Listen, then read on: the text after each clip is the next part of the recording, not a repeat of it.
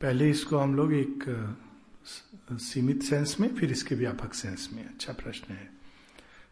साधना और योग क्या है और दोनों में क्या अंतर है? योग शब्द का अर्थ है यूनियन जुड़ना, मिलना। इस शब्द के अंदर यह बात अंतर्निहित है। इट इज़ इम्प्लिसिट कि हम अपूर्ण हैं, अधूरे हैं। और इस सत्य को जानने के लिए कोई किताब पढ़ने की ज़रूरत नहीं। ये जीवन का एक ऐसा सत्य है जो प्रतिपल हम सब अनुभव करते हैं। हम सब अपने ज्ञान में अपूर्ण हैं, अधूरे हैं। हम सब अपनी शक्ति में अपूर्ण हैं, अधूरे हैं। हम सब आनंद में अपूर्ण हैं, अधूरे हैं। ये एक सत्य है।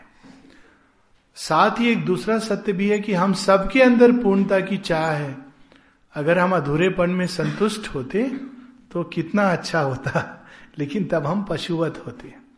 पशु अपनी अपूर्णता में संतुष्ट है। देवता भी अपनी अपूर्णता में संतुष्ट है।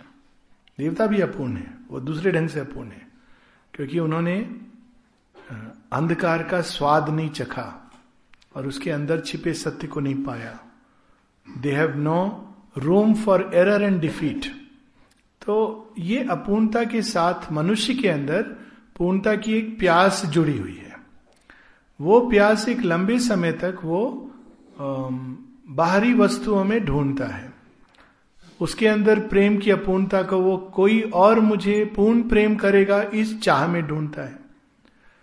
अपने अंदर ज्ञान की अपूर्णता को वो कोई और मुझे ज्ञान देगा, चाहे वो पुस्तक हो या गूगल बाबा हो या अन्य तरीके हों इंटरनेट के, उसके माध्यम से इंफॉर्मेशन के माध्यम से, वो उस ज्ञान की अपूर्णता को, वो अपनी बल, सामर्थ, सक्षमता की, शक्ति की अपूर्णता को अनेकों प्रकार से मित्र non person contact gadgets instrument इसके माध्यम से वो अपनी अपूर्णता को पूर्ण बनाने की चेष्टा करता है। ये पहला स्टेज है। फिर एक समय आता है जब उसको ये पता चलता है कि नहीं, ये वर्कआउट करता नहीं। ये एक सीमा तक हमको ले जाते हैं, वहाँ छोड़ देते हैं। तब उसके अंदर एक चाह उठती है कि अब पूर्णता की चाह तो है, सबके अंदर है। तो फिर वो कहता है, कोई और तरीका है क्या इस अपूर्णता को दूर करने का?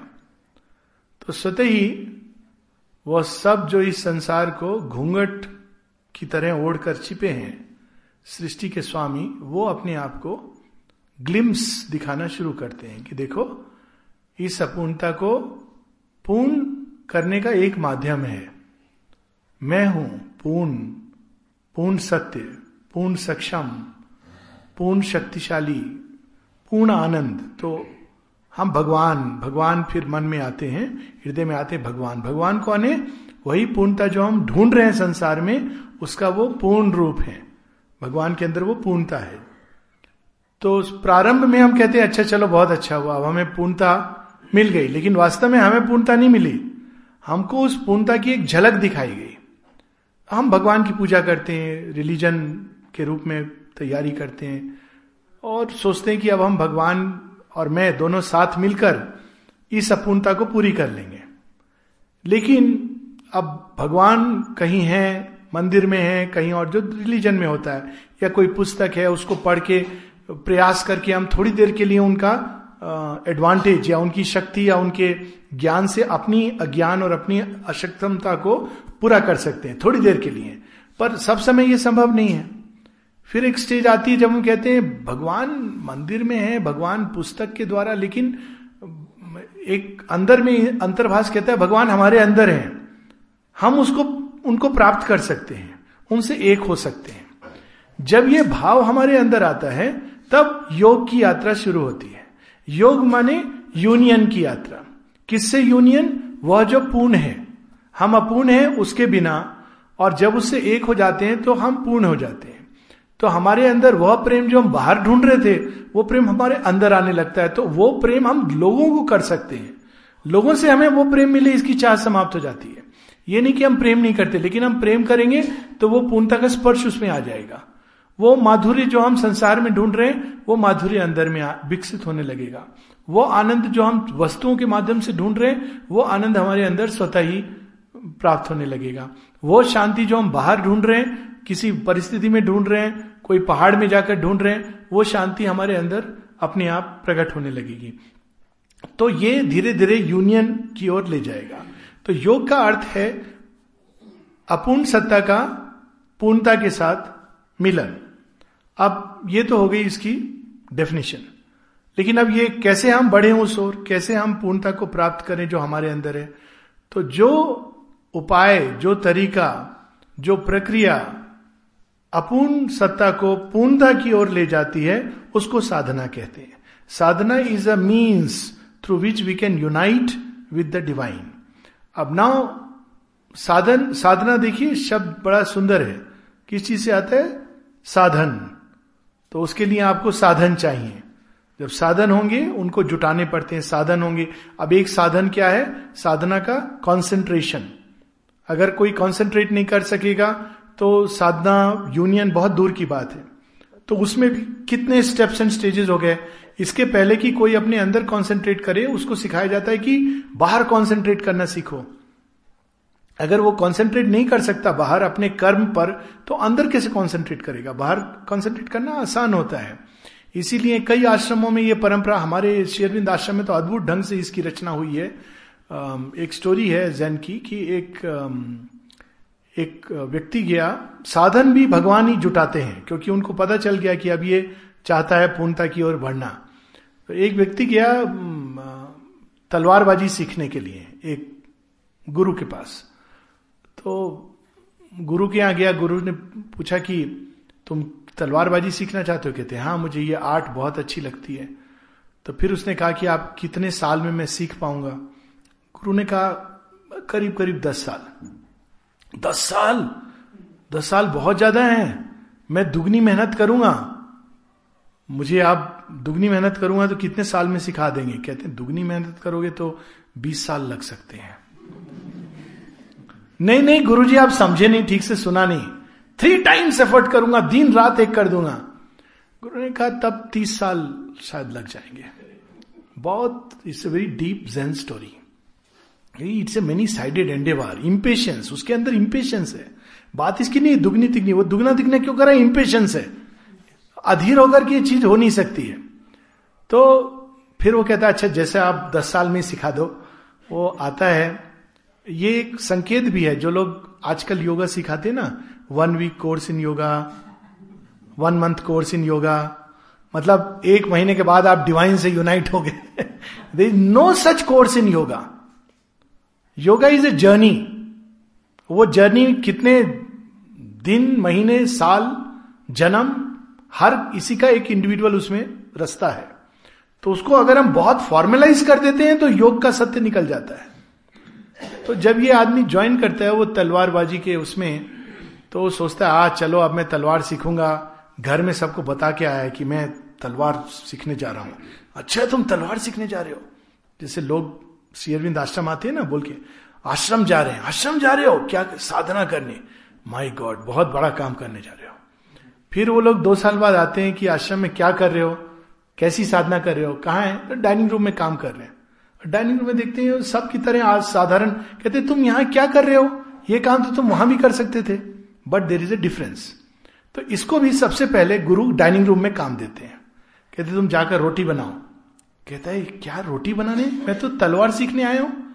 रोटी का इससे क्या लेना देना? तो फिर भी वो सोचता है, हो सकता है तलवार मेरे लिए जो बनाना है, उसमें टाइम लगेगा तो पहले मुझे रोटी बनाना। ताकि कुछ टाइम है, दस दिन लगेगा तलवार मेरा बनने में, रोटी बना, कुछ काम में बिज़ी रख रहे हैं। रोटी बनाता है दस दिन, दो हफ़्ता, चार हफ़्ता, गुरुजी बुला ही नहीं रहे तलवार सिखाने के लिए। रोज देखता है खिड़की से कि तलवार लोग चला रहे हैं, लेकिन मैं तो कर नहीं पा रहा हूँ। दुखी भी होता है। फिर एक दिन गुरुजी से कहता है, गुरुजी, मैं यहाँ तलवार सीखने आया हूँ। हाँ हाँ मालूम है मुझे। किचन हो गया, रोटी बन गया। चला जाता है बेचारा रोटी बनाने। एक साल, दो साल, तीन साल रोटी बनाता है। अब उसको रोटी बनाने में आनंद आने लगा। भूल गया। पर्पस भूल गया। तलवार से। ये भी होता है। आश्रम में आने के बाद, थोड़े समय बाद आदमी उसी में आनंद लेने लगता है। अपने जॉब, काम कर रहा है, उसको लगता है वो ऑटोमेटिकली योग हो रहा है। But actually it is not like that उसको ऐसा लगता है कि बस मैं ये काम कर रहा हूँ तो मेरी साधना हो रही है। भगवान देखते हैं, अब अब थोड़ा ये पक रहा है। तो एक दिन अचानक वो रोटी बना रहा था, पीछे से गुरुजी ने आके एक बहुत ज़बरदस्त तलवार से, ज़ोर से मारा। उसको क्रोध आया, पीछे मुड़ के कौन है, कुछ बोलने वाला था। देखा गुरु जी है, शांत हो गया कि मैं गाली देने वाला था, क्रोधित होने चुप हो गया। लगा रोटी खराब बनाया होगा, इसलिए गुरुजी ने मारा होगा, रोटी को ठीक करने लगा। थोड़े दिन बाद फिर ऐसा हुआ। अब थोड़े दिन बाद क्या होने लगा, उसको अनएक्सपेक्टेडली किसी भी समय गुरुजी आते थे और एक लगाते थे ज़ोर से। अब उसको समझ नहीं आया कि क्या हो रहा है, मुझे क्यों हर तरफ़ से मार पड़ रही है। मैं तलवार सीखने आया था। ये थोड़ी मैं मार खाने के लिए आया था।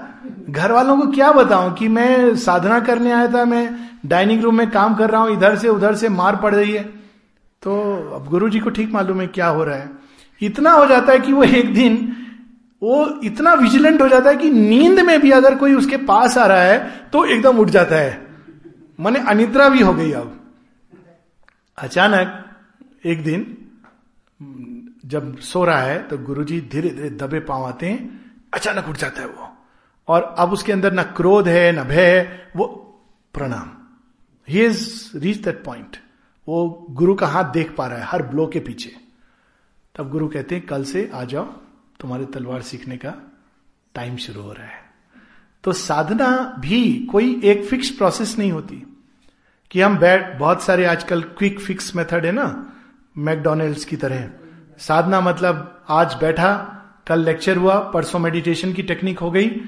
सुबह में unfortunately we use the word yoga it is asana only it is nothing do with yoga it is simple asana simple exercises अगर ये योगा होता तो जितने भी पशु हैं, जो स्ट्रेचिंग भी करते हैं, सवासन बड़ा अच्छा करते हैं आई थिंक शीर्षासन भी करता है वो मंकी करता है ना, गुलट लेता है पीकॉक है, मयूर आसन करता है, ये सब योगी होते और अजगर जैसा सवासन तो कोई कर नहीं सकता।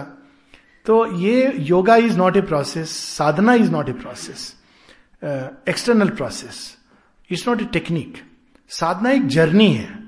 जिसके अंदर हमारे अंदर बहुत सारे तत्वों का, प्रकृति के अंदर बहुत सारे तत्व हैं। उनको विकसित होना है प्योरीफाई होना है, और उनको अप्लाई करना है। That is leads us to yoga same elements वही चीज़ें जो हमारे प्रकृति में दैनिक लाइफ में हम यूज़ करते हैं। कॉन्सेंट्रेशन कोई क्रिकेट खिलाड़ी है कितना अच्छा कॉन्सेंट्रेशन करता है। काम काम में कॉन्सेंट्रेशन चाहिए, किताब पढ़ते कॉन्सेंट्रेशन चाहिए। यही कॉन्सेंट्रेशन एक टाइम आता है जब इतना डेवलप हो जाता है कि हम उसको बिना किसी बाहरी ऑब्जेक्ट के अंदर सब्जेक्टिव स्टेट में कॉन्सेंट्रेट कर पाते हैं। यानी उसके लिए हमको कोई बाहरी चीज़ की ज़रूरत नहीं है। अपने ही अंदर on an idea of love on an idea of knowledge it is amazing normally हम किताब पढ़ते हैं क्यों? ज्ञान पाने के लिए। अब जब हम अंदर कंसेंट्रेट करते हैं ये साधना का एक अं-, अंग बता रहा हूँ। ज्ञान के ऊपर। हमको पता नहीं ज्ञान क्या है। ज्ञान ज्ञानम ज्ञानम। सिंपल थिंग या शेरविंद का कितना सुंदर मंत्र है। ओम सत्यम ज्ञानम ज्योतिर ज्योतिरविंदाय अब ये जब हम मंत्र करते हैं अपने अंदर हे प्रभु हे शेरविंद आप जो सत्य स्वरूप हो ज्ञान स्वरूप हो आप इस ज्ञान को इस सत्य को उद्घाटित करो। कोई फॉर्मेशन नहीं है। ज्ञान क्या है? ज्ञान वो है जो इस किताब में लिखा है, उस किताब में लिखा है, जो पंडितों ने बताया। कुछ भी नहीं। तो धीरे धीरे इस एफर्ट इस कंसंट्रेशन के कारण एक द्वार खुलता है और वो ज्ञान हमारे अंदर प्रकट होना शुरू होता है। उस ज्ञान को हम डिफाइन नहीं कर सकते लिमिट नहीं कर सकते। वो लिमिटलेस है। हर चीज़ में अप्लाई करता है। हर चीज़ में आप उस चीज़ को ढूंढ सकते हो। वो ज्ञान इतना अथा है। उसकी कोई सीमा नहीं है। उसको आप कितनी भी किताबों में लिख दो, फिर भी वो अधूरा रह जाएगा। उसी प्रकार से प्रेम। हे प्रभु, आप जो प्रेम में हो, उस प्रेम को हमारे अंदर उद्घाटित करो। तो वह प्रेम उद्घाटित करते हैं जिसको ऑब्जेक्टलेस लव कॉजलेस लव एक ऐसा प्रेम जो कोई चीज़ की अपेक्षा नहीं करता कि मुझे ये चाहिए तो मैं प्रेम करूँगा। मुझे वो नहीं दिया तो मैं अब प्रेम नहीं करूँगा। वो समाप्त हो जाता है। और चूँकि प्रेम की ऊर्जा हमारे अंदर जाग जाती है तो अंदर में आनंद आता है। नॉर्मली हम बाहर प्रेम ढूंढते हैं, नहीं मिलने से दुखी हो जाते हैं। ये रिएक्शन होता है। और फिर वो प्रेम की ऊर्जा जब अंदर जागती है तो वो आनंद आने लगता है। प्रेम करने में आनंद आता है। प्रेम पाने में नहीं। The act of loving gives joy उसी प्रकार से ब्लिस पीस ये सारी चीज़ें अंदर में पहले जागृत होती हैं। ये जब भूमि को तैयार करती हैं, तब अब सीधा हम उस डिवाइन से यूनियन के लिए तैयार हैं। तो ये जैसे जैसे हर एक स्टेज में साधना भी बदलती जाती है। इसके मीन्स बदलते जाते हैं। प्रारंभिक स्टेज में हमको केवल साधना के लिए जो तत्व चाहिए, उनको जुटाना है। जैसे आग जलाते हैं ना तो यज्ञ करते हैं तो आग जलाते हैं। तो आग अपने आप जलेगी नहीं। लकड़ी जुटानी है वो भूमि तैयार करनी है माचिस या उसको जलाने के लिए चीज़ चाहिए, घी चाहिए, इत्यादि चाहिए। तो ये हमको जुटाना है। लकड़ी क्या है? हमारी ही चेतना जो बिखरी हुई है चारों तरफ़, उसको एकत्र करना। ये एक बहुत बड़ा काम है। हमारी चेतना बिखरी हुई है दस चीज़ों में, हज़ार चीज़ों में। गीता में इसको कहा गया है अव्यवसायित्मक बुद्धि जो चारों तरफ़ बिखरी हुई है चित्री है तो उसको कैदर करने की चेष्टा। तो किसी भी कर्म के द्वारा जिसमें हम उस चेतना को इकट्ठा कर पाते हैं तो वो बहुत यूजफुल होता है साधना के लिए। It is a means not an end but a means जैसे कर्म के द्वारा इट्स वेरी सिंपल कि हम जब काम करते हैं तो देखेंगे, मन कुछ और सोच रहा है।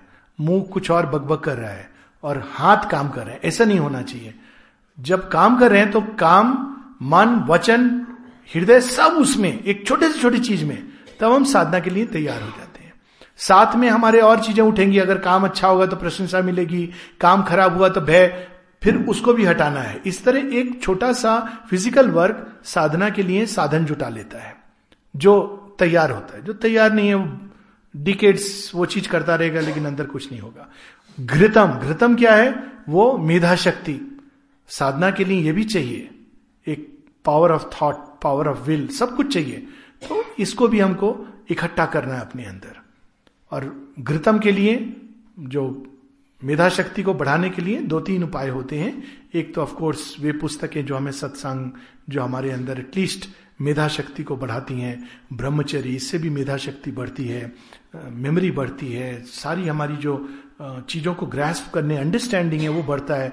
ये ये we have to develop these जब ये सारे साधन जुट जाते हैं, एक लंबा समय केवल साधन जुटाने में लगता है, तब साधना, उसी कंसंट्रेशन को, उसी मेधा शक्ति को हम अंदर भगवान की ओर मोड़ते हैं, उनको खोजने में। And that is the need of our being उस साधना के पथ पर चलकर योग की पूर्णता को हम प्राप्त करते हैं। हम जो अपूर्ण है, वो हम पूर्णता को प्राप्त करना इसी का नाम योग है। ये प्रोसेस बाहरी नहीं होती, बाहर नहीं दिखती। कोई बैठ करके ध्यान कर रहा है, नहीं कर रहा है, या एक्सरसाइज कर रहा है, नहीं कर रहा है, वो आवश्यक नहीं है। इज़ दिस क्लियर और some more doubts little bit I read some lines जो अपूर्णता और पूर्णता का सीक्रेट नॉलेज से। एक्चुअली सच बताऊँ, वो लाइन में पढ़ना चाह रहा था। I am using it as an excuse लेकिन पहले सेशन में समय है, पर वो लाइन बिल्कुल उपयुक्त। Page 56 the secret knowledge actually पूरा पेज ही अद्भुत है। 55 से स्टार्ट करेंगे। थोड़ा थोड़ा पढ़ेंगे वहाँ से। हमारी अभी की अवस्था। देखिए, सावित्री कितनी सरल है। It will also show us how simple this book is page 55 हमारी अवस्था क्या है अभी मनुष्य की? A consciousness that knows not its own truth सुबह बात हो रही थी पहले सेशन में।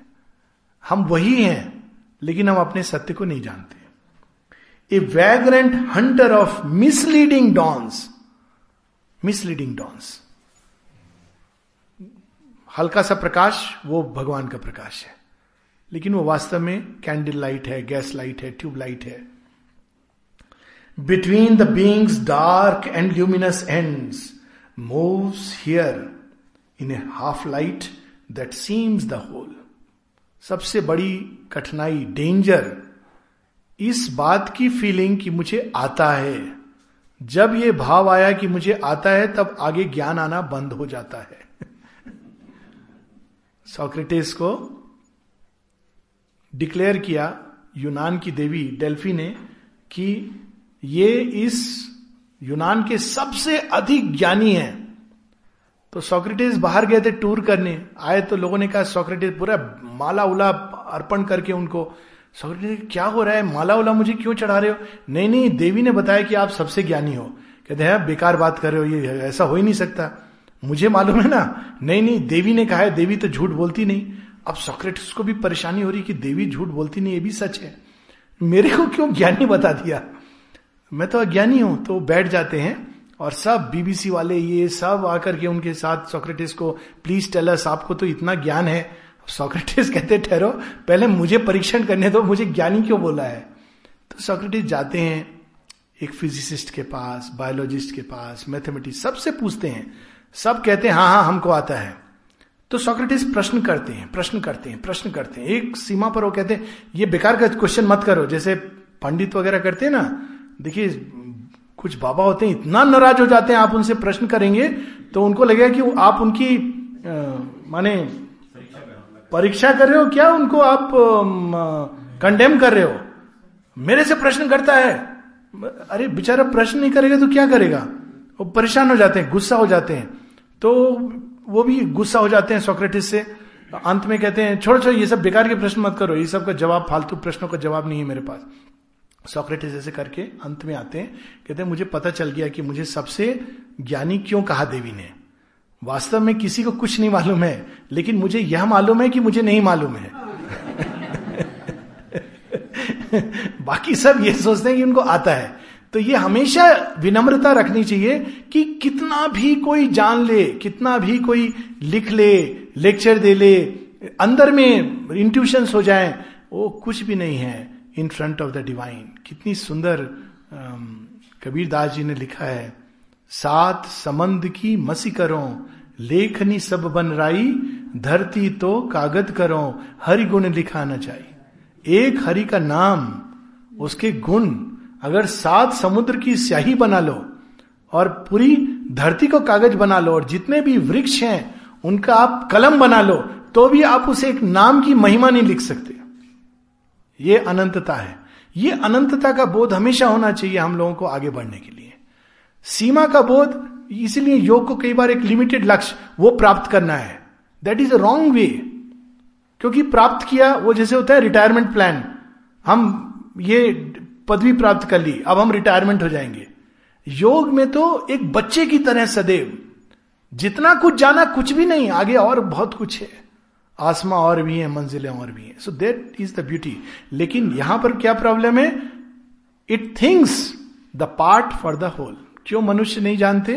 क्योंकि उनको लगता है हम जानते हैं। खासकर 25 के बाद जितने लोग हैं 30 के बाद डेफिनेटली उनको लगता है हम जानते हैं। और उनके बच्चे हो जाते हैं तो उनको ये इल्यूजन और गहरा हो जाता है।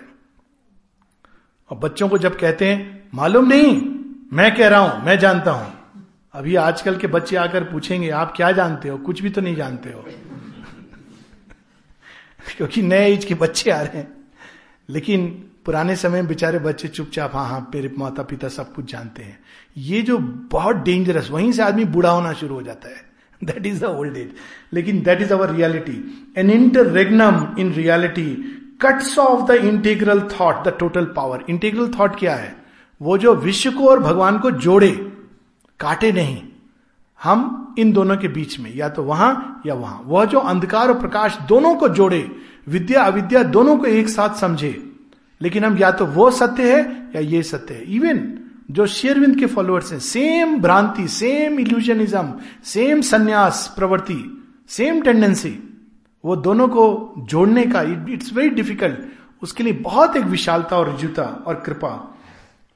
it circles or stand in a vague inter space doubtful of its beginning and its close or run upon a road that has no end well will turn to the next page जीवन कैसा महसूस होता है इस अवस्था में जिसमें हम लोग जीते हैं as if an unintelligible phrase suggested a million renderings to the mind it lends a purport to a random world a conjecture leaning upon doubtful proofs ऐसा जगत जो लगता है रैंडम क्यों ऐसा हुआ? अरे हम तो नैनीताल आ रहे थे सत्संग के लिए हमारे पाँव में मोच आ गई। भगवान ने हमारे साथ क्या किया? माने प्रश्न हो गया उत्तर हो गया समीक्षा हो गई सब हो गया। रैंडम इवेंट लेकिन मन के अंदर नेसेसिटी होती है उसको एक परपट एक पर्पस देने की। हाँ, जो हुआ अच्छा ही हुआ होगा, हमारे कर्मों का लिखा जोखा होगा। अब क्या हुआ? एक्सप्लेन कर दिया। बेचारे भगवान को एक्सप्लेनेशन की ज़रूरत थी भी नहीं, पर एक्सप्लेन कर दिया, ताकि कोई भगवान को दोषी ना ठहराए। या उनको ऊपर कंप्लेन कर दिया कि उन्होंने सृष्टि तो बना दी है, लेकिन छोड़ दिया है, पता नहीं किसके हाथ में। ऐसे ही होता रहता है। So this is the way we land a parapet इसलिए भी ज्ञान नहीं आता। A message misunderstood a thought confused missing its aim is all that it can speak, or a fragment of the universal word, it leaves two giant letters void of sense, while without sanction turns the middle sign. What are the two giant letters? Om Shabd mein Aum. A is the Srishti, origin. M is the return. And O is the expansion of creation तो middle तो हम देखते हैं expansion of creation first letter और last letter इसका origin क्या है? इसका एंड क्या है? ये नहीं जानते. So two giant letters void of sense कुछ पंक्तियाँ नीचे अब आ जाए a river that can never find it sea it runs through life and death on an edge of time a fire in the night is its mighty action blaze this is our deepest need to join once more देखिए शेरविंद की क्या विशेषता है? इस पूरी किताब सावित्री से अधिक कोई पुस्तक योग के संबंध में लिखी नहीं गई। सावित्री में एक बुक ऑफ़ योगा है और योग शब्द बहुत कम उपयोग हुआ है। साधना शब्द उपयोग ही नहीं हुआ है। इट्स एन अमेजिंग बुक यानी अब देखिए यहाँ योग श्री अरविंद बता रहे हैं। लेकिन किस तरह से बता रहे हैं? बिना शब्द का यूज़ किए। This is our deepest need to join once more what now is parted, opposite and twain. हमारी जो सबसे बड़ी जो आवश्यकता है वो क्या है? जोड़ना। किन चीज़ों को जोड़ना? देखिए योग को परिभाषित कर रहे हैं श्री अरविंद। किन चीज़ों को जोड़ना? वो अभी जो हमें विपरीत अलग और दो प्रतीत होती हैं। क्या विपरीत अलग और दो प्रतीत होती हैं? संसार और ईश्वर। यानी, मोक्षवादी धारा, मायावादी धारा योग है ही नहीं। ईश उपनिषद यही कहती है। इट सेज जो अविद्या में रथ हैं, वो अंधकार में है। जो विद्या में मात्र चले जाते हैं, और भी गहरे अंधकार में चले जाते हैं। इन दोनों को जोड़ना, यही तो योग है। इसी कर्म के लिए मनुष्य आया है। और उस जोड़ने के लिए ट्रांसफॉर्मेशन चाहिए। Transformation is the means to an end it is not the end in itself transformation के द्वारा हम उन दो पोल्स को जोड़ते हैं, एक करते हैं, जो अभी हमारी चेतना में विभक्त है। Remote in sovereign spheres that never meet or fronting like far poles of night and day रात आती है तो दिन चला जाता है। दिन आता है तो रात चली जाती है फ्रंटिंग लाइक फार पोल्स ये क्या अवस्था है? ऐसा नहीं होना चाहिए। हमारे अंदर देखिए we must fill the immense lacuna we have made वास्तव में ये दो अलग नहीं है। हमारे अंदर ये दृष्टि का दोष है। हमारे मन ने इनको विभक्त किया है। We must fill the immense lacuna we have made भगवान की दृष्टि में ये अलग नहीं है। इसीलिए ईश उपनिषद क्या कहती है? ईशा वास्यम इदम सर्वम। एक और जगह कहती है, आत्मे वाभूत विजानता। हर गति के अंदर, छोटी से छोटी गति, इलेक्ट्रॉन के अंदर भी ईश विराजमान है। और वही ये सब कुछ बन गए हैं। दिस इज़ द ट्रूथ लेकिन हम इससे अनभिज्ञ हैं। Reweave the close finites lonely consonant with the open vowels of infinity Om के बारे में कई जगह लिखा है श्री अरविंद माता जी ने। लुक एट दिस डिस्क्रिप्शन एक जगह लिखते हैं two letters and the middle sign यहाँ कहते हैं reweave the vowels of lonely consonant with the open vowels of infinity a hyphen must connect matter and mind the narrow isthmus of the ascending soul we must renew the secret bond in things हर चीज़ के साथ हम जुड़े हुए हैं, पर हम भूल गए हैं। हम तो और तोड़ना चाहते हैं। नहीं, हमें जोड़ जोड़ना है। लेकिन एक नए रूप से जुड़ना है। अभी हम ईगो के बेसिस पर जुड़े हैं, इसलिए ये सब समस्या होती है। लेकिन हम इसको एक सत्य चेतना, एक दिव्य चेतना के आधार पर संसार से, मनुष्यों से पशु पक्षियों से, धरती से, जड़ तत्व से जुड़ सकते हैं। कितना सुंदर रामायण में ऐसे उदाहरण है। राम जी कैसे जुड़ते हैं इस तरह से। माता जी के लाइफ में एक्चुअली माँ शेरविंद को पढ़ने के पहले ऐसा लगता है कि यह कैसे हो सकता है? देखिए, दो उदाहरण secret bond of things Ramayana में दृष्टांत आता है कि समुद्र क्रॉस करना है तो समुद्र तैयार नहीं है। वो कहाँ रास्ता देने वाला है? वो तो निर्जीव की तरह अपना। तो राम जी कहते हैं, देखो, हमें रास्ता दो, मुझे जाना है, सब कुछ तो तैयार नहीं है। तब लक्ष्मण जी धनुष उठाते हैं, कहते हैं, भय भी नोत ना प्रीत। वो एक और उनका रूप है, प्रचंड रूप। फाइनली समुद्र देवता अपियर होते हैं और कहते हैं, ज़रूर, आप जाइए। वो पत्थर स्पेशल नहीं थे। वो राम की कृपा थी। कल बात हो रही थी आई फोगॉट टू मेंशन वो पत्थर स्पेशल नहीं थे। वो राम की कृपा थी कि समुद्र ने रास्ता दे दिया कि आप, आपका नाम लेकर पत्थर डालिए। मैं अपने घनत्व को ऐसा बना दूँगा कि वो तैर जाएँगे। जब आपका काम पूरा हो जाएगा तो डूब जाएगा, सत्रह हज़ार साल बाद सैटेलाइट इमेज में आएगा कि यहाँ पर राम सेतु था। वो आ रहा है अभी। वो राम की कृपा थी। उसकी तो बड़ी अद्भुत एक स्टोरी भी है ना। राम जी देखते हैं, राम का नाम लेकर पत्थर फ्लोट कर रहे हैं। तो उनके मन में बड़ा आश्चर्य होता है कि मेरे नाम में ऐसी क्या महिमा है। तो वो खुद भी रात को चुपचाप अपने हाथ से पत्थर फेंकते हैं, समुद्र में डूब जाता है। तो बड़े परेशान हो रहे हैं कि मेरा नाम लिखने से तैर रहा है, मैं अपने हाथ से छोड़ा हूँ, डूब रहा है। तो हनुमान जी देख रहे हैं तो वो तो हर समय सचेत रहते हैं। वो कहते हैं, प्रभु, आपको मालूम नहीं है। जिसको आप छोड़ेंगे, वो तो डूबेगा ना? आप कैसे छोड़ सकते हो? ये लोग तो आपके साथ बाँध करके उसको छोड़ रहे हैं। आप तो खुद ही छोड़ रहे हो तो आप छोड़ोगे, डूबेगा। पांडिचेरी में park guest house. Park guest house आपने देखा होगा, समुद्र के किनारे बना हुआ है।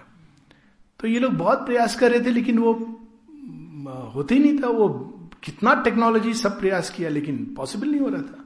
माता जी से पूछा माता जी ने कहा, तुमने समुद्र से प्रार्थना की भूमि मांगने के लिए? मुंबई में they've reclaimed land many place they are reclaiming land but that is an asuric way to do it this another way तो फिर कहा अच्छा ये भी करना होता है। हम तो सोचते थे, हमारी ज़मीन है। नहीं नहीं, समुद्र की वो भूमि है। तुम प्रार्थना करो। तो प्रार्थना की।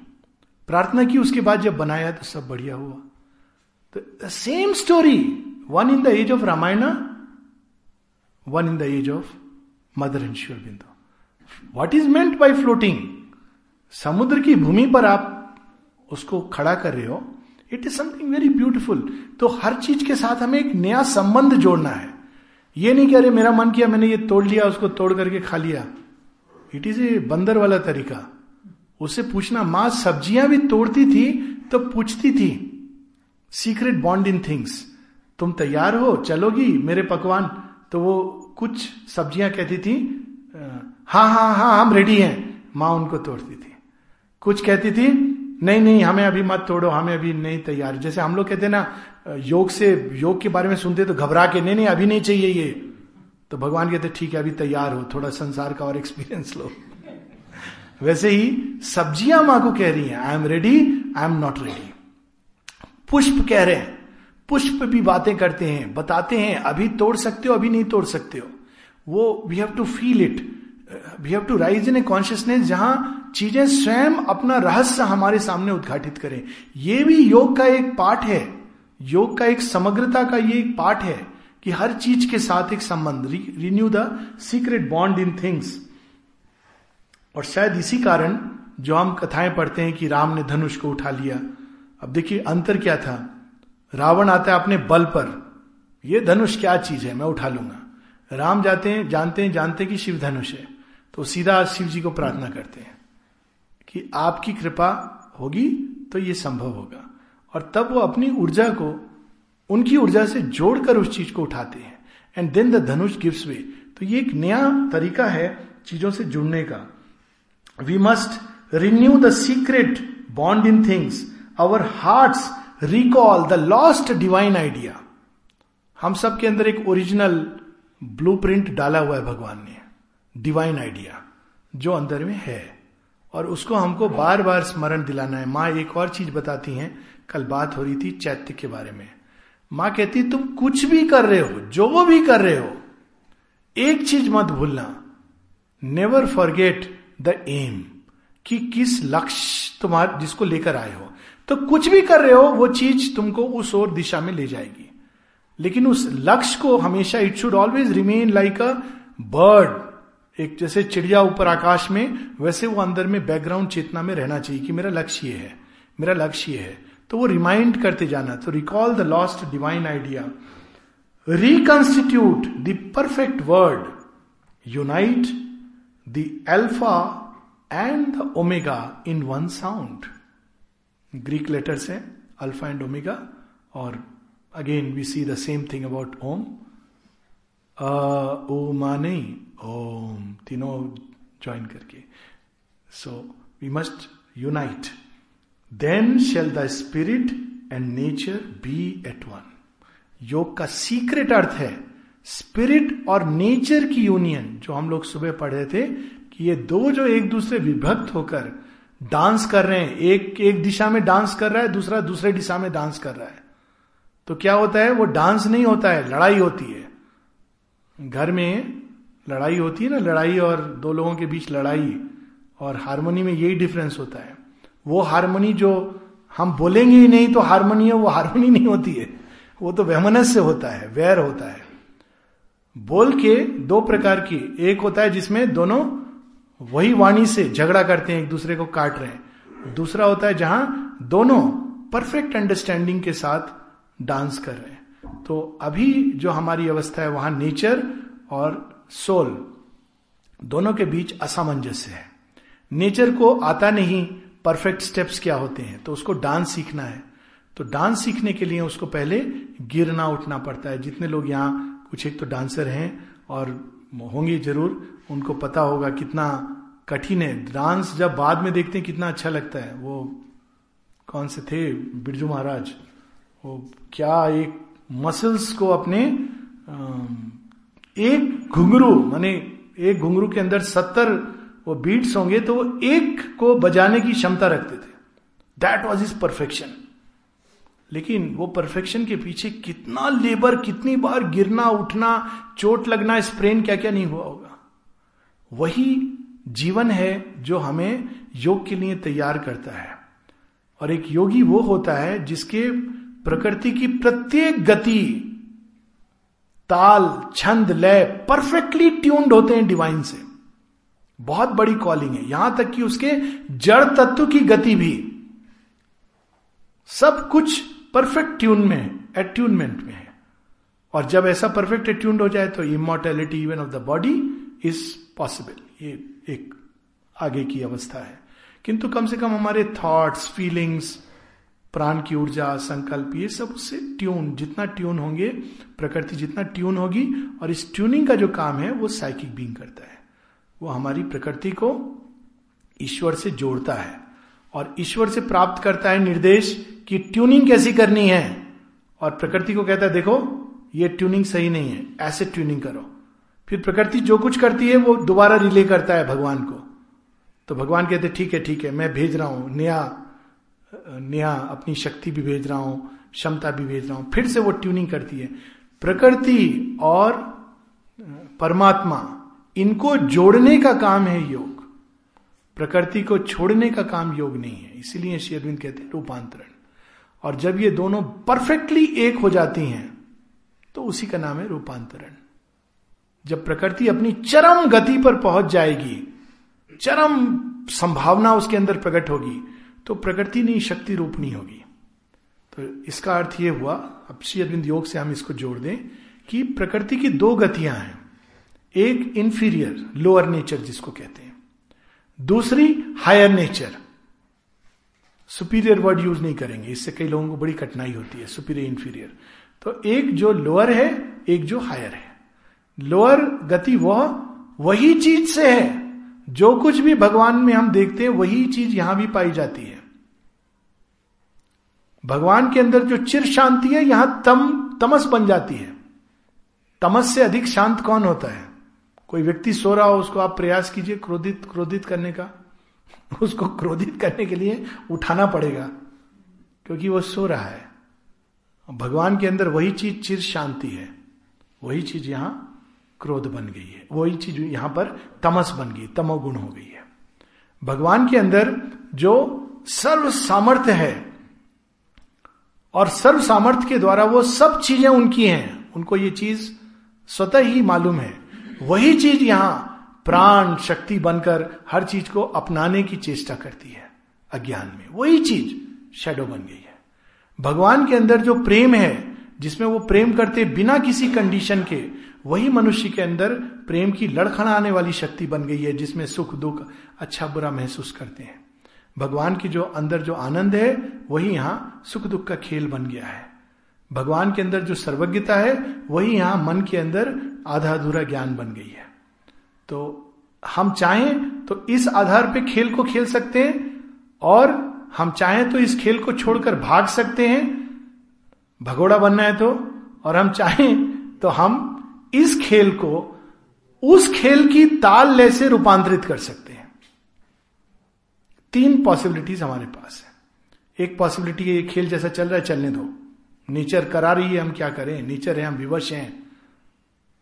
दूसरा है, हम कहें, बड़ा कठिन है ये खेल। छोड़ो, कहीं चले जाते हैं, भाग जाते हैं, संन्यास ले लेते हैं, मोक्ष तीसरा है नहीं ये खेल भगवान से निकला इसको हम ले जाएँगे इसकी अल्टीमेट कैपेसिटी तक पॉसिबिलिटी तक।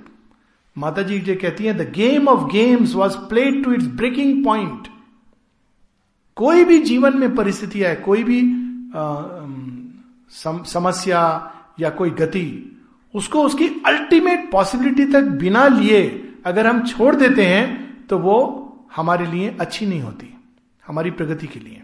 इट्स वेरी अमेजिंग माता जी इस चीज़ का वर्णन करती हैं। अभी कोई योद्धा है, वो युद्ध लड़ने लगा, वो कहता है, नहीं नहीं, मैं इसको छोड़ दूँ। अच्छा बेटर है मैं संन्यास ले लूँ। अब उसने क्या किया? वो चीज़ उसके जीवन में अपूर्ण रह गई। उसको अल्टीमेट तक जाना चाहिए कि अगर मैं योद्धा हूँ तो मेरे लिए सबसे उत्कृष्ट चीज़ क्या है? To sacrifice this life at the altar of the supreme of home the nation is only one manifest form जब वो इस भाव से युद्ध लड़ेगा तो उसकी मृत्यु योग बन जाएगी। और यदि वो ये छोड़े, नहीं नहीं, ये सब क्या है? छोड़ो, ये सब मोहमाया इल्यूजन तो वो थका हरा आदमी कोई भी चीज़ जीवन में, उसमें परफेक्शन को लाना, पूर्णता को लाने का प्रयास यही योग है। और उसके लिए सब चीज़ें साधन है।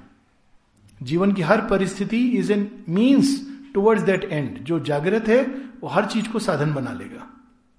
और जो तैयार नहीं है, वो हर चीज़ से भागता रहेगा। और अल्टीमेटली कहाँ कहाँ भागेगा?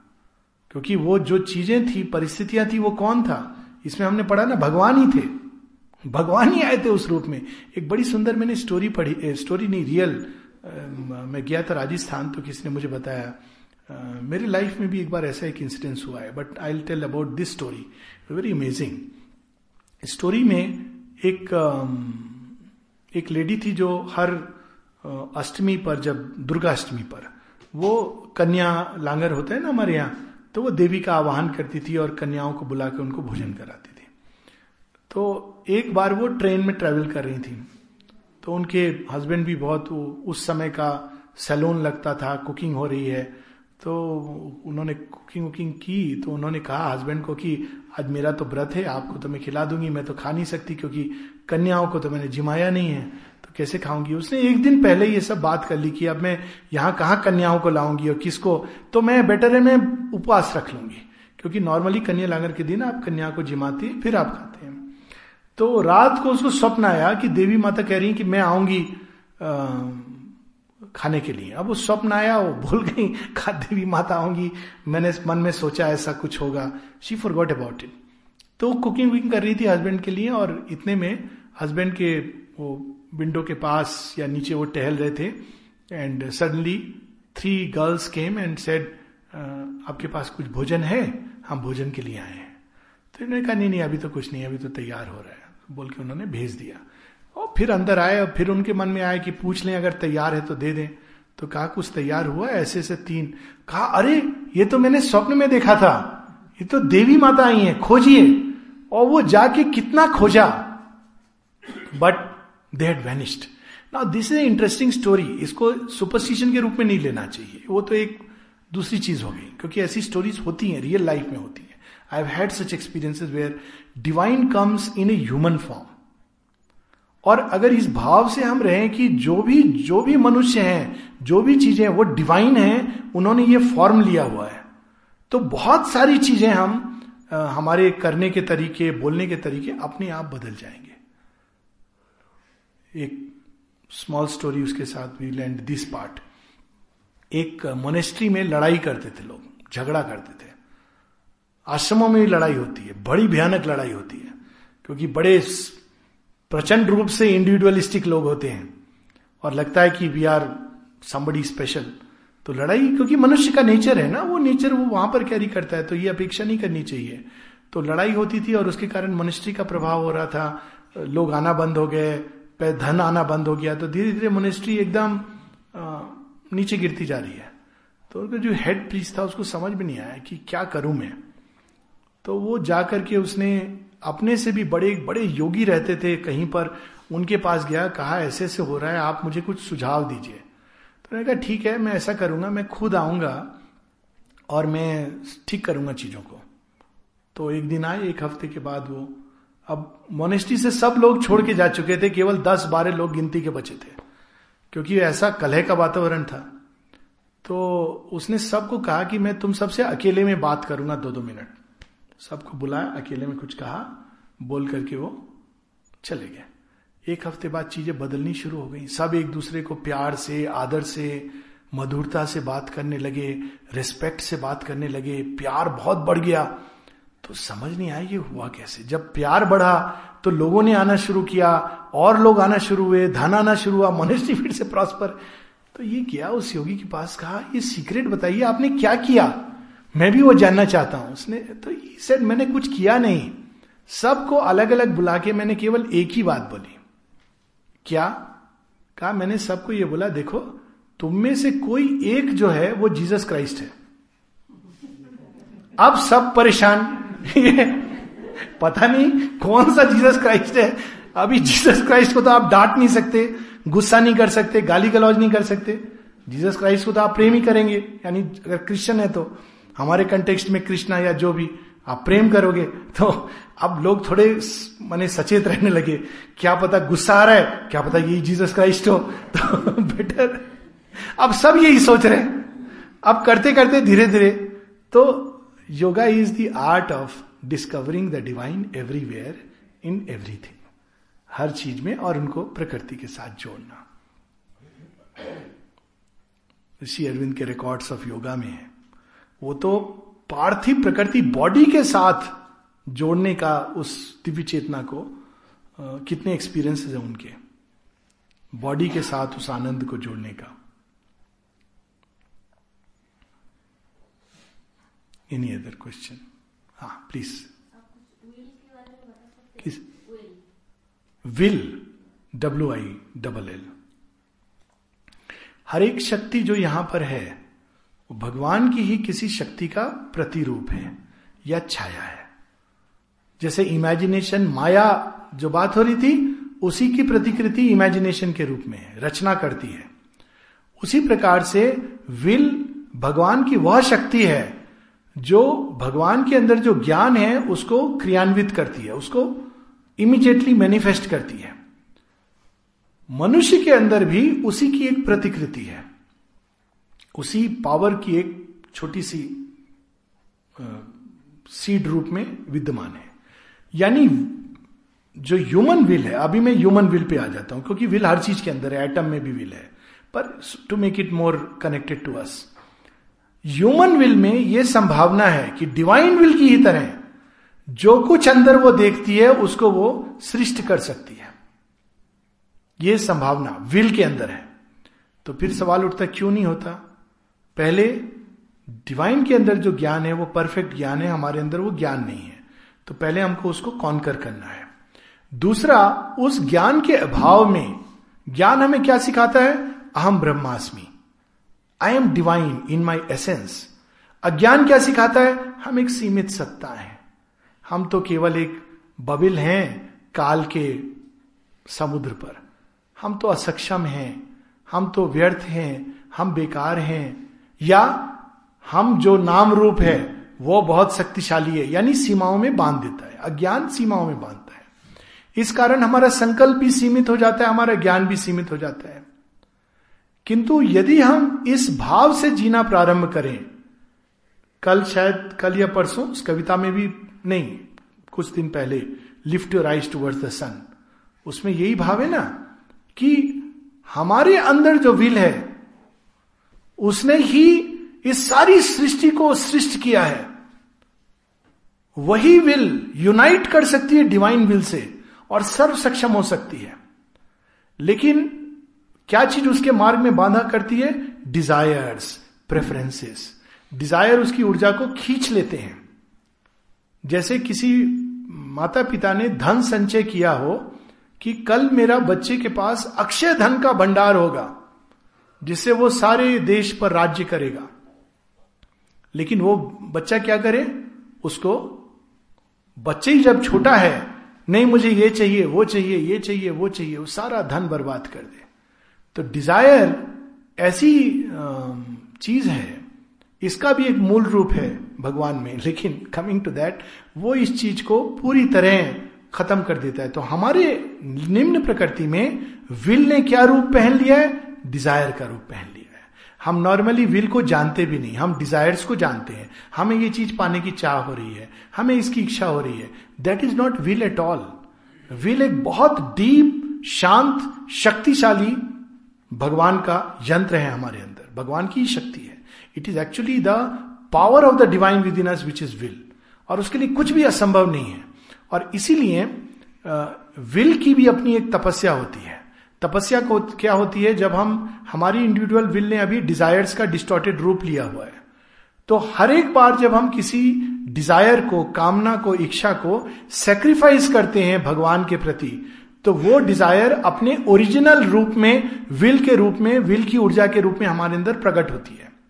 तो जितना हम अपने डिजायर्स को सेक्रीफाइस करेंगे, उतना अधिक हमारे अंदर विल बढ़ेगी। इट इज़ ए पैराडॉक्स जितना डिज़ायर को सेक्रीफाइस करेंगे, मन कर रहा है इस चीज़ को खाने का, रुके। ये नहीं कि जब आता है तो एंजॉय नहीं करें। Of course by all means पर डिज़ायर जिसमें छटपटाहट है तो जब हम उसको सेक्रीफाइस करते हैं तो अंदर में विल क्योंकि उसका ओरिजिनल फॉर्म विल है। और फिर उस विल को जब हम भगवान की ओर मोड़ते हैं कि हम तुम्हारे संकल्प के साथ एक होना चाहते हैं, तब उस विल के लिए कुछ भी असंभव नहीं होता है। दैट इज़ विल पर डिज़ायर का मास्क रहेगा तो विल को हम पहचान नहीं पाएँगे। और उस विल से कुछ भी असंभव नहीं है। जब उस विल को हम जीवन में लगा दें शेयरविंद कहते हैं यू मस्ट फ़र्स्ट रिमेंबर एक उनका बड़ा सुंदर यौगिक साधन बोल के उनके द्वारा लिखी हुई नहीं है। It was inspired by the being of Raja Ram Mohan Roy most likely it's not for certain और शेयरविंद ने वो पुस्तक उत्तर योगी के नाम से पब्लिश की थी। और उसमें बड़ा सुंदर है। Remember you are will he start with this you are will you are Kali nothing is impossible to you कुछ भी असंभव नहीं है। और इस बात को अगर हम याद रखें, लेकिन उस उस अवस्था को पाने के लिए डिजायर्ड सेल्फ को सेक्रीफाइस करना पड़ेगा। Then that is possible if we can read ये एक मेडिटेशन है। I use the word meditation शेयरविंद ने मेडिटेशन के, बोल के नहीं लिखा है, लेकिन ये ईशावास उपनिषद गुरु स्टूडेंट संवाद है। उसमें गुरु के मुख से श्री अरविंद कह रहे हैं। किसको कह रहे हैं? हम सबको कह रहे हैं। और देखिए इसमें कितनी पावर है। इसमें ये विल का एस्पेक्ट आता है कि विल क्या है और क्या कर सकती है। हम इतने हेल्पलेस दास परिस्थितियों के गुलाम नहीं हैं। Lift your eyes towards the sun he is there in that wonderful heart of life and light and splendour प्रारंभ में हमको भगवान को किसी एक ऑब्जेक्ट में केंद्रित करना पड़ता है।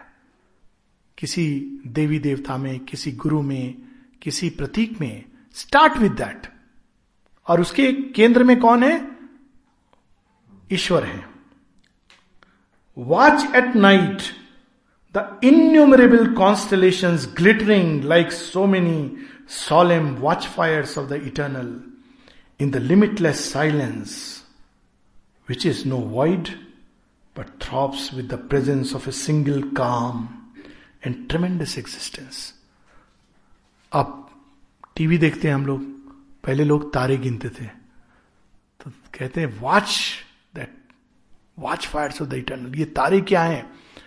भगवान ने अपने ऊपर नेकलेस पहना हुआ है। कितनी सुंदर ये है। See there Orion with his sword and belt shining as is shone to the Aryan fathers ten thousand years ago at the beginning of the Aryan era Sirius in splendour Lyra sailing billions of miles away in the ocean of space एक एक तारा जो हमारे solar system से अधिक दैदीप्यमान और एक tremendous speed से drift कर रहा है। किस चीज़ में ड्रिफ्ट कर रहा है? Remember that these innumerable world most of them mightier than our own are whirling with indescribable speed at the back of that ancient of the days whither none but he knoweth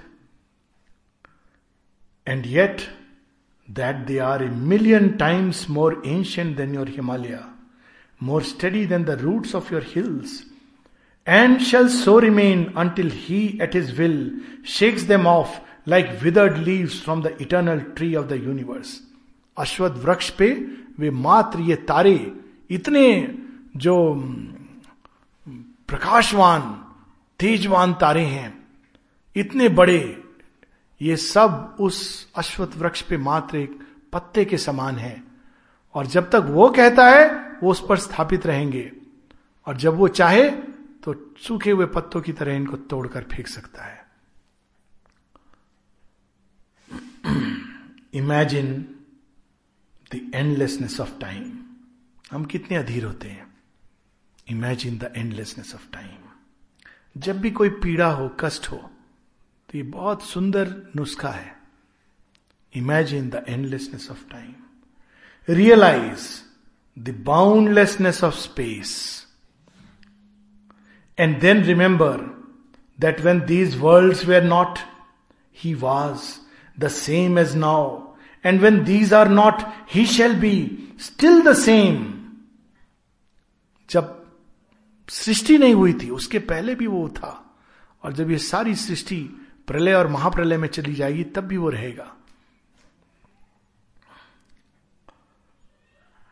Perceive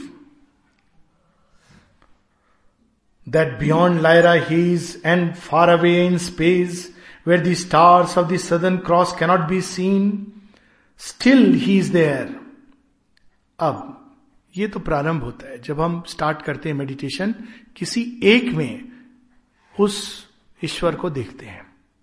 फिर उस, उसी ईश्वर को हम दूर विस्तार में space और time में देखते हैं। फिर उसके बाद कितनी सुंदर बात कह रहे हैं शेरविंद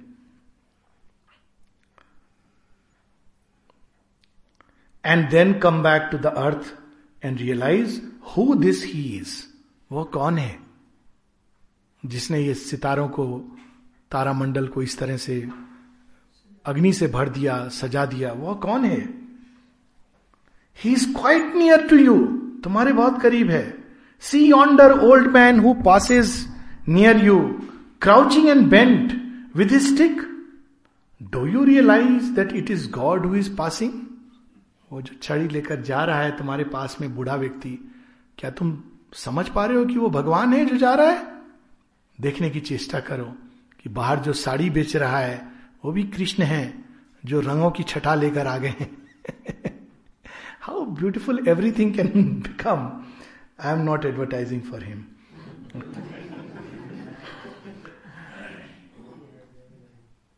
do you realise that it is God who is passing there a child runs laughing in the sunlight can you hear him in that laughter who में क्या कहते हैं शेयरविंद in the strength of a man in the beauty of women हाँ beauty in the laughter of boy and the blush of a girl the hand that sent Jupiter spinning through heaven spends all his cunning to fashion a girl क्या अद्भुत बात है हर चीज में वासुदेव सर्वमति का दर्शन There a child run laughing in the sunlight can you hear him in that laughter nay he is near still to you he is in you he is you जब तक हम उस परमात्मा को, उस महागुरु को, उस शक्ति को माँ श्री अरविंद को अपने अंदर अनावृत नहीं कर लेते जब तक वो केवल बाहर है, तब तक एक तैयारी है। जब हमारे अंदर अनावृत नहीं कर लेते। He is in you he is you और जब ये नहीं जान लेते, वही तो ये बन गए हैं। It is yourself that burns yonder millions of miles away in the infinite reaches of space that walks with confident steps on the tumbling billows of the ethereal sea it is you who have set the stars in their place and woven the necklace of the suns not with hands but with that yoga देखिए किसने माला बनाई है भगवान की? आश्रम में समाधि पे लोग माला बना के चाहते हैं। वो एक कर्म है। योगी क्या करता है?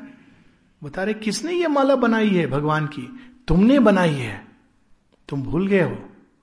तुमने ही बनाई है। इस माला की रचना की है। कैसे की है? अब हम लोग पूछेंगे, आप क्या कह रहे हो? कैसे की है? तो कहते हैं not with hands but by that yoga that silent actionless impersonal will which has set you here today listening to yourself in me गुरु कौन है अंदर है अंदर नहीं सुन सकते इसलिए तुम स्वयं को मेरी वाणी में सुन रहे हो look up O child of the ancient yoga जब विल जाग जाती है तो सब भय, शंकाएँ, संकोच दूर चले जाते हैं। क्योंकि वो क्या है विल? वो भगवान का ही, भगवान की ही शक्ति है। And be no longer a trembler and a doubter कैसे एड्रेस करें शेयरविंद हम लोगों को? O child of the ancient yoga तुम इस सृष्टि में कैसे आए? मेरे योग ऐश्वर्य से प्रकट हुए हो।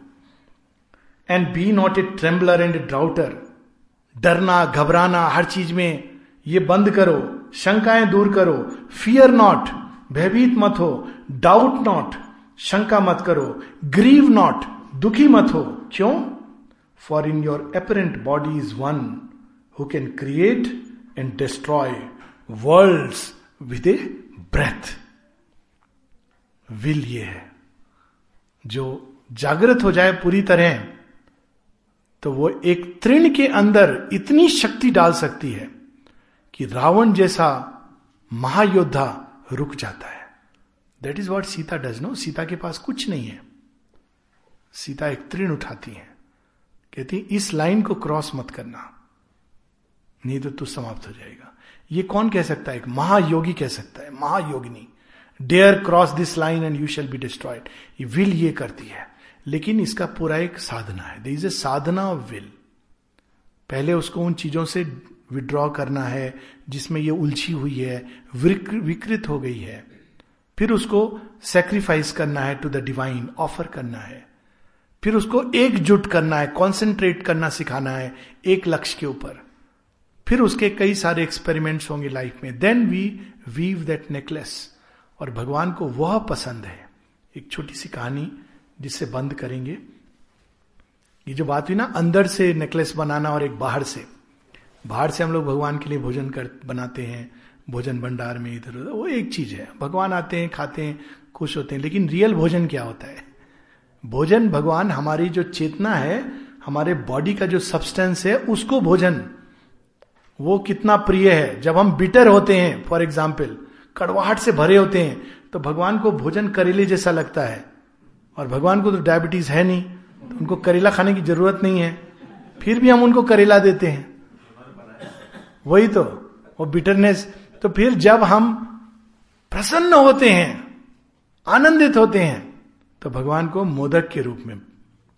सारे गॉड्स को देखा है ना? लड्डू ही ऑफ़र होता है। कभी किसी गॉड को समोसा कचौड़ी खिलाई है? नहीं। उसका पर्पस ये है कि जो चीज़ सुंदर, जब भोजन भी बनाते हैं कितने अच्छे ढंग से। प्रसाद बनाते हैं, वो भी बात हो रही थी, जगन्नाथ का प्रसाद अलग अलग कितने भाव से जो भी चीज़ें बनाते हैं वहाँ। बेसिकली वो भोजन नहीं, भाव को ग्रहण करते हैं। भाव अगर अच्छा नहीं है तो वो प्रसाद नहीं है। तो माता जी की एक स्टोरी है। माँ के पास अनेकों अनेकों ऋषि मुनि मत मतांतर के लोग आते हैं और उनको अपना अपना पथ दिखा रहे हैं। तो माँ देखती हैं, कहती बहुत छोटा है, बहुत नैरो है, बहुत सीमित है। सारे योगी तपस्वी अपना अपना रास्ता दिखा देते माँ कहती तो एक विंडो ग्लिम्स की तरह है। फिर कहती इनमें से कोई भी मुझे इंटरेस्ट नहीं कर रहा। तो देखती हैं कि एक व्यक्ति पर्पल रोब में बैठा हुआ है, एक ऐसे वृक्ष के नीचे जिसकी अंतिम ऊंचाई दिख नहीं रही है। सब सिंबॉलिक है। तो माँ मुड़ के जा रही हैं तो कहता है, एक बार आप मेरा भोजन ग्रहण करें और फिर बताएँ। मेरा भोजन भी एक बार ग्रहण करें। तो माँ कहती है अच्छा दिखाओ। माँ उसको टेस्ट करती हैं। फिर कहती आ इट इज़ वेरी डिलीशियस पहली बार वो कहती, हाँ, ये है। तो माँ कहती, कौन सा पथ है तुम्हारा? जितने पथ थे उसमें तो मैं भोजन देख चुकी। किसी के अंदर कोई कुछ रियलिटी नहीं है। कौन सा पथ है तुम्हारा? तो कहता है I have no path Zen story की तरह है ये, और माँ का अनुभव है, मेरा कोई पथ नहीं। पथ तो सीमा है। पथ तो एक सीमित मापदंड है। विशालता में कहा पथ है? धरती पर पगडंडी होती है रास्ता होता है। आकाश में कौन सा पथ होता है? हाउ ब्यूटिफुल दिस इज़ माँ की एजेंडा में ये एक्सपीरियंस है। सो so, विल वह शक्ति है जो जिसने सृष्ट किया है तारों को सृष्टि को धरती को सब कुछ विल ने किया है। और उसी विल का एक अंश हमारे अंदर विद्यमान है। उसको जागृत करने के लिए वैदिक ऋषि अग्नि तत्व को अपने अंदर जागृत करते थे वो डिवाइन विल का प्रतिनिधित्व करती है। फिर उस अग्नि में वो हवि चढ़ाते थे। बाहर नहीं, सब अंदर होता था। अग्नि ने सुपथा राय, है ना? उसमें भी है बड़ा सुंदर उपनिषद में। अग्नि को अर्पित करते थे। क्या कहते थे? मेरी इस गति को प्योरीफाई करो, नष्ट मत करो। अगर हम किसी से प्रेम करते हैं, इस प्रेम को शुद्ध, सुंदर, सत्य से पूर्ण बनाओ। अगर हमारे अंदर ज्ञान की चाह है इस ज्ञान को सत्य संपूर्ण सुंदर बनाओ। हर गति को सत्य सुंदर संपूर्ण बनाओ। अग्नि को ऑफ़र करना। तब क्या करना पड़ेगा? डिज़ायर को हटाना पड़ेगा। अगर ये ऑपरेशन हम करते रहेंगे हर गति के साथ तो वो विल के साथ जुड़ती जाएगी। और हमारी विल इतनी स्ट्रांग इतनी पावरफुल हो जाएगी कि संकल्प मात्र से चीज़ें बदलेंगी। That is the yoga of the will जिसको बाद में कर्मयोग के नाम से प्रकट किया गया। It is the same thing yoga of the will हम लोग यहाँ रुकेंगे।